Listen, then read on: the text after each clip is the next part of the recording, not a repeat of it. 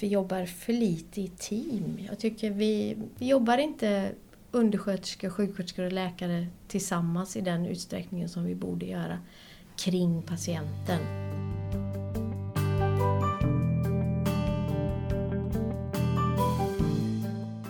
Sköra äldre är ett begrepp som passar in på många av våra patienter.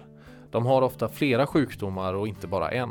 Och det passar inte alltid in i sjukhusets struktur som är indelad efter specifika kroppsdelar eller sjukdomar och diagnoser. Ett av våra projekt för att förbättra vården för de sköra äldre heter Mobilt öppenvårdsteam, eller MÖT. I det här teamet ingår läkare och sjuksköterskor som gör hembesök hos äldre patienter efter att de blivit utskrivna från sjukhuset. Syftet är att täcka upp glapp mellan sjukhus och primärvård. Det är förstås enklare för patienten och bättre men det blir också en besparing för sjukhuset eftersom den här resursen att vara inlagd, den kan då gå till en annan patient. Jag heter Anders Goliger och är kommunikationsdirektör på Sahlgrenska Universitetssjukhuset. I det här avsnittet av Sahlgrenska podden träffar jag en av sjuksköterskorna som arbetar i MÖT-teamet. Eva Danieli, du är sjuksköterska på Östra sjukhuset. Eh, berätta lite, vad, vad gör du? Jag, jag jobbar ju på eh, medicin, geriatrik och akut Östra. Och där har vi sedan eh, november förra året startat ett team som heter Mobila öppenvårdsteamet. Och där jobbar jag. Och vad gör ni för något? Då jobbar jag tillsammans med en läkare. Eh, så vi bildar ett team då, vi två. Eh, och så gör vi hembesök hos patienter. Det handlar ju överhuvudtaget mycket om det, att vi ska täcka upp det här glappet som är Eh, från patienten skrivs ut från sjukhuset tills primärvården tar över. Och då åker du ut, du och din kollega i mm, team? Mm, det gör vi. Berätta, ta mig från liksom, ni sätter er i bilen på Östra? Ja, så kör vi eh, som vi gjorde idag till eh, Salviagatan i Angered. Och eh, så eh, där var det inte svårt att hitta parkering, men det är ofta det. det är en av eh, de jobbiga sakerna. Eh, att vi inte har något sånt där generellt parkeringstillstånd. Det hade underlättat mycket för oss tidsmässigt. Men eh, hur som helst så ställer vi oss eh, på en parkering och så går vi till en patient.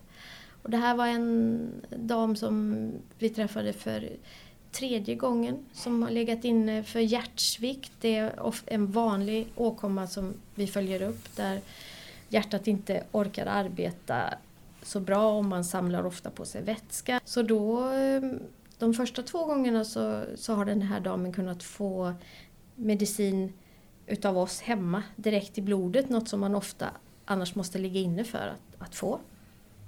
Och, eh, eh och så följde vi upp nu och nu hade, hon, hade det förbättrats och nu kunde vi skriva ut henne så tillvida att vi har inga fler inplanerade besök men hon har vårt telefonnummer som är ett direktnummer till oss sjuksköterskor då. Eller det är jag och en kollega till som jobbar i detta teamet.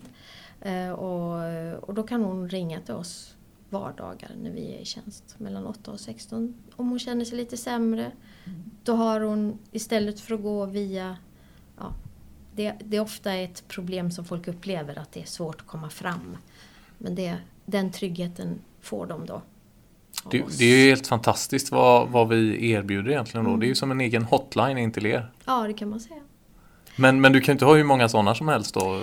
Nej men det är ofta en missuppfattning som, eh, som jag också har haft. Jag har jobbat i liknande projekt tidigare och det, det, här att ha öppna telefoner det är vi inom sjukvården väldigt rädda för men det tycker jag inte vi ska vara. För folk missbrukar ofta inte det. Det, det är alltså ja, nej jag, har, jag upplever inte att jag blir nerringd. Utan de som behöver ringa, de ringer. Och sen är det ju så att efter ett tag så fångas de ju upp då eh, av till exempel primärvården. Och då vänder de sig ju dit och ringer de ju inte till oss. Det, det händer ibland att de gör också. Då får jag ju försöka att lotsa dem för det är klart att jag kan ju inte... Mm, ja, vi kan ju inte ha kvar alla länge. Men du, hur är det det här med att komma hem till någon nu? nu har du jobbat som distriktssköterska, det är klart, då är man kanske lite närmare där, men det, mm. men det är ändå lite speciellt att sjukhuset rycker ut så att säga. Mm. Hur är det? Då tar ni er in där i någon annans hem? Och... Ja. När man är i någon annans hem så blir det automatiskt på eh, den personens villkor på ett annat sätt. Så att det blir ju väldigt eh, ofta väldigt bra samtal. Det blir ett behagligt tempo och det, det är någonting som man måste unna sig för att det ska bli kvalitet. Tror jag. Det var ju sagt att vi skulle vara en mobil medicinmottagning och om man nu, nu vet inte jag alls om de här siffrorna stämmer men vi säger att man på en medicinmottagning kan ha åtta besök eh, inplanerade på en dag. Fyra på morgonen och fyra på eftermiddagen. Man kan inte översätta det. Dels så ska vi ju transportera oss och sen så, på något sätt så måste man tillåta sig att, att i alla fall det första besöket får ta ganska lång tid. För att gör man det, tar man sig den tiden så har man igen det sen. Då när man följer upp. Det är inte svårt att tänka sig kvaliteten för den enskilde patienten så att säga. Här kommer ni hem eh, och, och, du får tillgång till liksom specialistvård och du kan känna dig trygg och du har det här numret. Men det är klart i andra ändan så finns det ju också en väldigt besparing för sjukhuset om det är äldre då som inte kommer in till akuten som hamnar där som i värsta fall kan bli liggande som kanske blir inlagda då. Och här sparar man ju både liksom någonstans sjukhusets resurser och också mänskligt eh, lidande ju faktiskt. Ja, det är ju det som är den största vinsten som jag ser eh, med detta. Och att vi kan enkelt ha kontakt med andra. Vi kan ringa till biståndsanläggaren om vi märker att här behövs det eh, mer insatser. Och, eh, ja, eller, eller primärvården. På många ställen nu inom primärvården så finns det äldresköterskor. Då kan man ringa till dem och, och ha en mer direkt kontakt. Eh, så det är ett smidigt sätt att jobba. Och det, det, tycker, det uppskattar jag väldigt mycket. Men då undrar man ju så här, har vi inom sjukvården, tror du, baserat på, du är ju mitt och ser detta, har, finns det mycket onödiga inläggningar? Liksom? Om, man, om, kan, om man kunde skala upp och jobba mer som, mm. som ni gör, skulle vi kunna undvika sjukhusinläggningar då? Det tror jag. Absolut. Alltså en, en sån eh, sak som eh, ofta fallerar det är ju det här med läkemedelshanteringen. Alltså hur ska du ta dina mediciner? Och det vet vi ju, det har ju undersökts jättemycket. Eh, och, och, vi vet att, att det fallerar. Och de kommer ju in till sjukhuset eh, det har vi ju varje vecka patienter som kommer in för att de inte har tagit sina mediciner eller de har tagit för mycket medicin. Uh, och uh, det går ju egentligen inte att uh, få en riktigt bra bild av det förrän man är hemma hos någon. För att där hade vi, har jag ett jättebra exempel på en patient som hade sökt, jag tror 18 gånger på ett halvår på akuten på Östra. Och till slut så, när vi startade var det bland de första patienterna som vi hade då. Eh, och då åkte vi hem till honom. Och han hade då någonting som kallas apodos. Då, får man, då trodde vi att det här, det, det, tror vi väldigt mycket på inom sjukvården för då får man sina mediciner delade i dospåsar från apoteket och då tänker vi då kan det inte bli fel. Och eh, när vi kommer hem till honom så visade det sig att han var ju en sparsam person så att vi hade gett honom nya ordinationer och nya rullar hela tiden då med mediciner. Men han fortsatte ju ta på de gamla för han tyckte ju att det var ju så onödigt att slänga alla de här tabletterna. Så, så fel kan det bli. Och det hade vi ju aldrig fått reda på om vi inte hade varit hemma hos honom.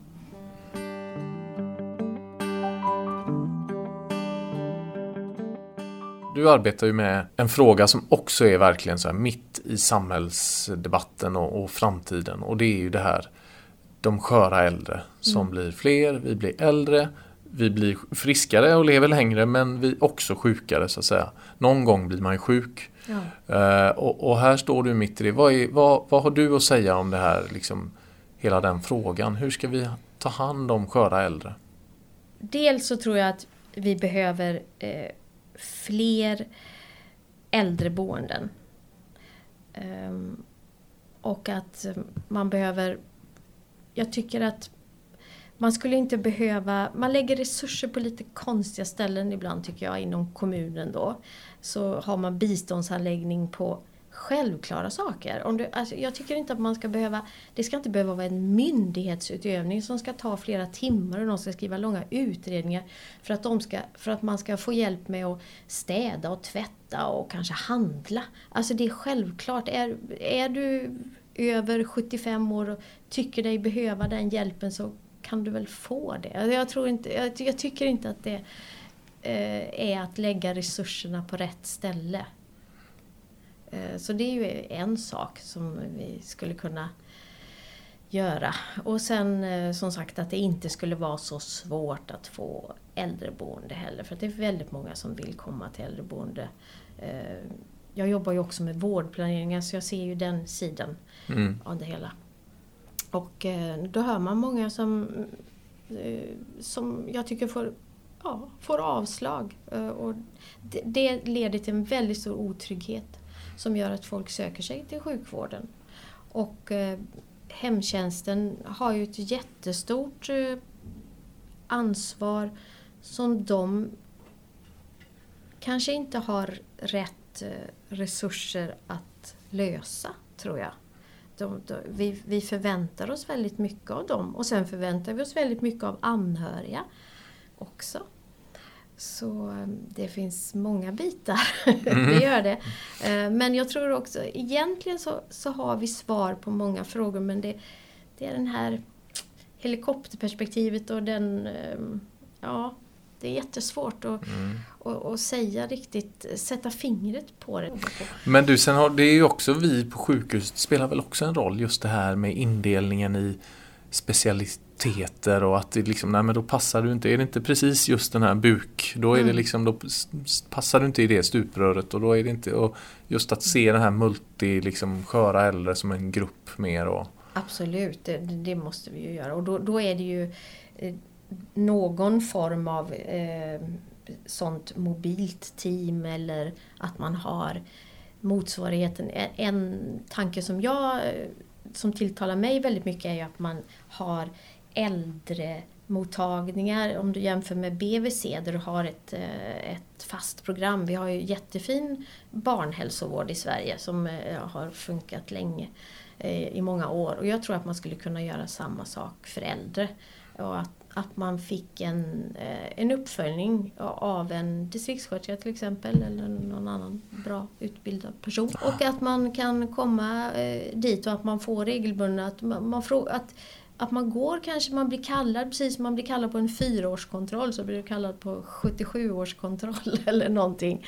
Och så får du eh, berätta vad äter du för mediciner och verkar de passa ihop och, och sådär. Och bara, hur går det med kosten och hur motionen och benskörheten och alla de där sakerna som kommer. Eh, det hade man vunnit mycket på tror jag. Och sen eh, har man ju haft också något som man har kallat förebyggande hembesök där man från kommunen har talat om vad de har för insatser och det tror jag också är, är jättebra.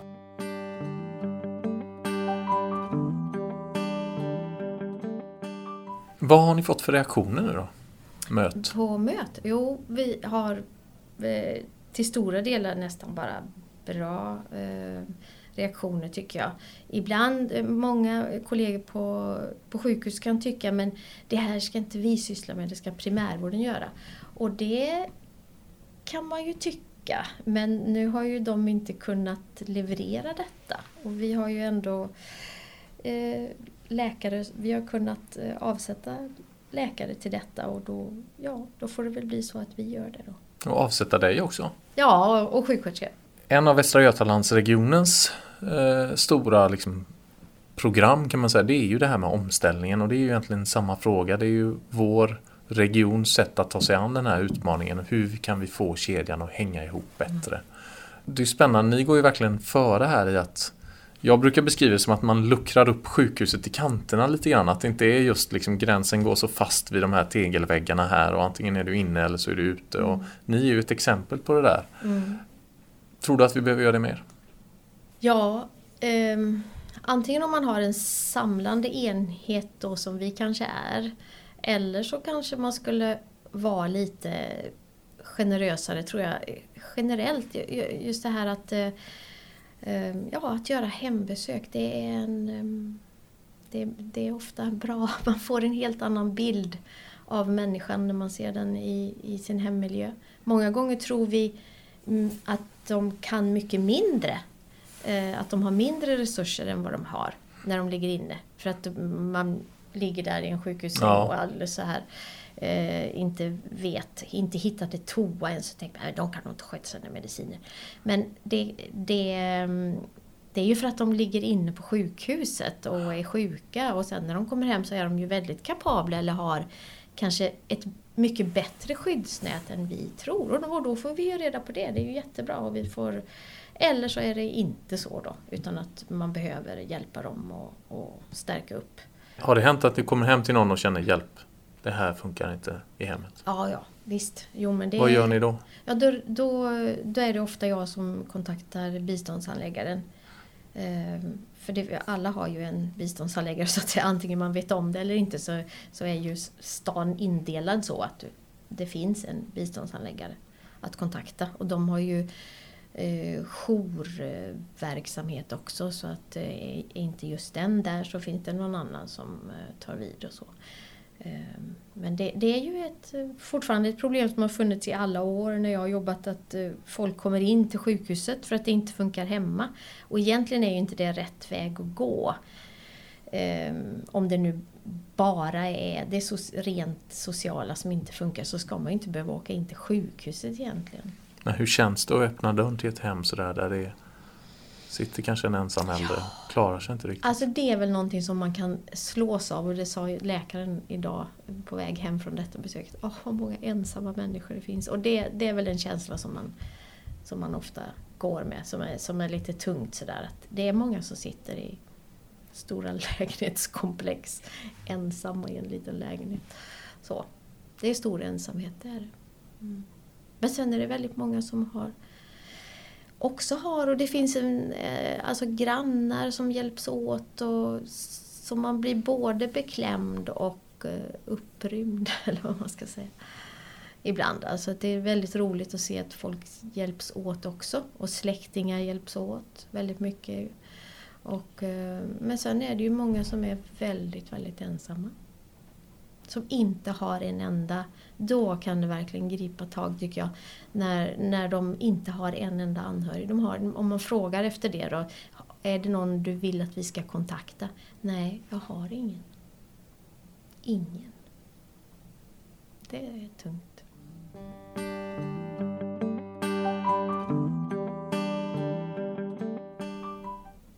Hur känner du själv? Någon dag kommer du kanske också bli gammal. Hur, hur känner du själv inför det, att åldras? Ja... Men, eh, jag, eftersom jag har haft det jobbet som jag har haft så har jag haft anledning att tänka på det naturligtvis. Så att um, jag känner väl med ganska stor tillförsikt på att åldras. Jag, jag ängslas inte för det. Jag jag har både vänner och familj så jag, som jag tror, eller hoppas ju naturligtvis att vi ska kunna fortsätta hålla sams. Så, så att jag, jag, jag tror att um, eller jag, jag, tycker jag har sett på, på nära håll att eh, på det sättet som man har levt innan så åldras man ofta i takt med det, eller hur ska man uttrycka sig? Har man, har man inte haft så mycket umgänge Eh, i, i, sina friska år så att säga. Så blir ju inte det större för att man blir äldre. Och mm. tvärtom. Eller, ja, det, ett sätt att vaccinera sig mot ensamhet är ju att man eh, faktiskt kanske anstränger sig lite och har vänner och, och, så. Sen det är klart, blir man 95 år så dör de ju tyvärr. Det är ju det man ser också. Men det finns folk som eh, skaffar nya vänner långt upp i åldrarna. Om du var sjukhusdirektör för en dag, vad skulle du göra då? Ja, då skulle jag jobba med det med den här sammanhållen journal. Det tycker jag är en, eh, en viktig fråga som vi lägger alldeles för mycket tid på. Som vi, vi tycker ju att vi har ont om tid hela tiden. Och då lägger vi för mycket tid på det. Och det sipprar ner Jag tänker på en journal på sjukhuset till exempel. Där skriver vi, patienten kanske har varit på samma avdelning och sökt flera gånger under ett och samma år. Och så eh, bara för att vi har ett dåligt journalsystem så rabblar vi upp eh, tidigare sjukdomar, diabetes, eh, njursvikt. Och, och, den, och då är det någon sekreterare som ska sitta och skriva det sen. Det, läggs så mycket onödig tid på det för att vi inte har organiserat det på ett bra sätt tycker jag. Det irriterar jag mig på. Eh, och det måste vi lösa på något sätt. Det, det är klart att man kan det. Eh, och sen eh, kanske, ehm, vad skulle jag göra mer? Jo, sen skulle jag jobba för teamarbetet. Vi, dels det här med stuprör som du säger, det är, det är ju ett dilemma som vi har då. Att, att vi, men vi har även ett dilemma att vi jobbar för lite i team. Jag tycker vi, ja, vi jobbar inte undersköterskor, sjuksköterskor och läkare tillsammans i den utsträckningen som vi borde göra kring patienten. Att ha patienten i fokus och så eh, ska vi se vad är, vad är din bit? Eh, vad ska du bidra med för att den här patienten ska komma så smidigt genom sjukvårdsapparaten som möjligt? Tack för att du har lyssnat på Salgrenska podden. Har du tips på ämnen eller intressanta personer som borde höras i podden? Hör av dig till mig, anders.goliger vgregion.se Salgrenska podden, en podcast från Västra Götalandsregionen. Vi som gör Salgrenska podden är Anders Goliger, kommunikationsdirektör och producent Madeleine Sabo.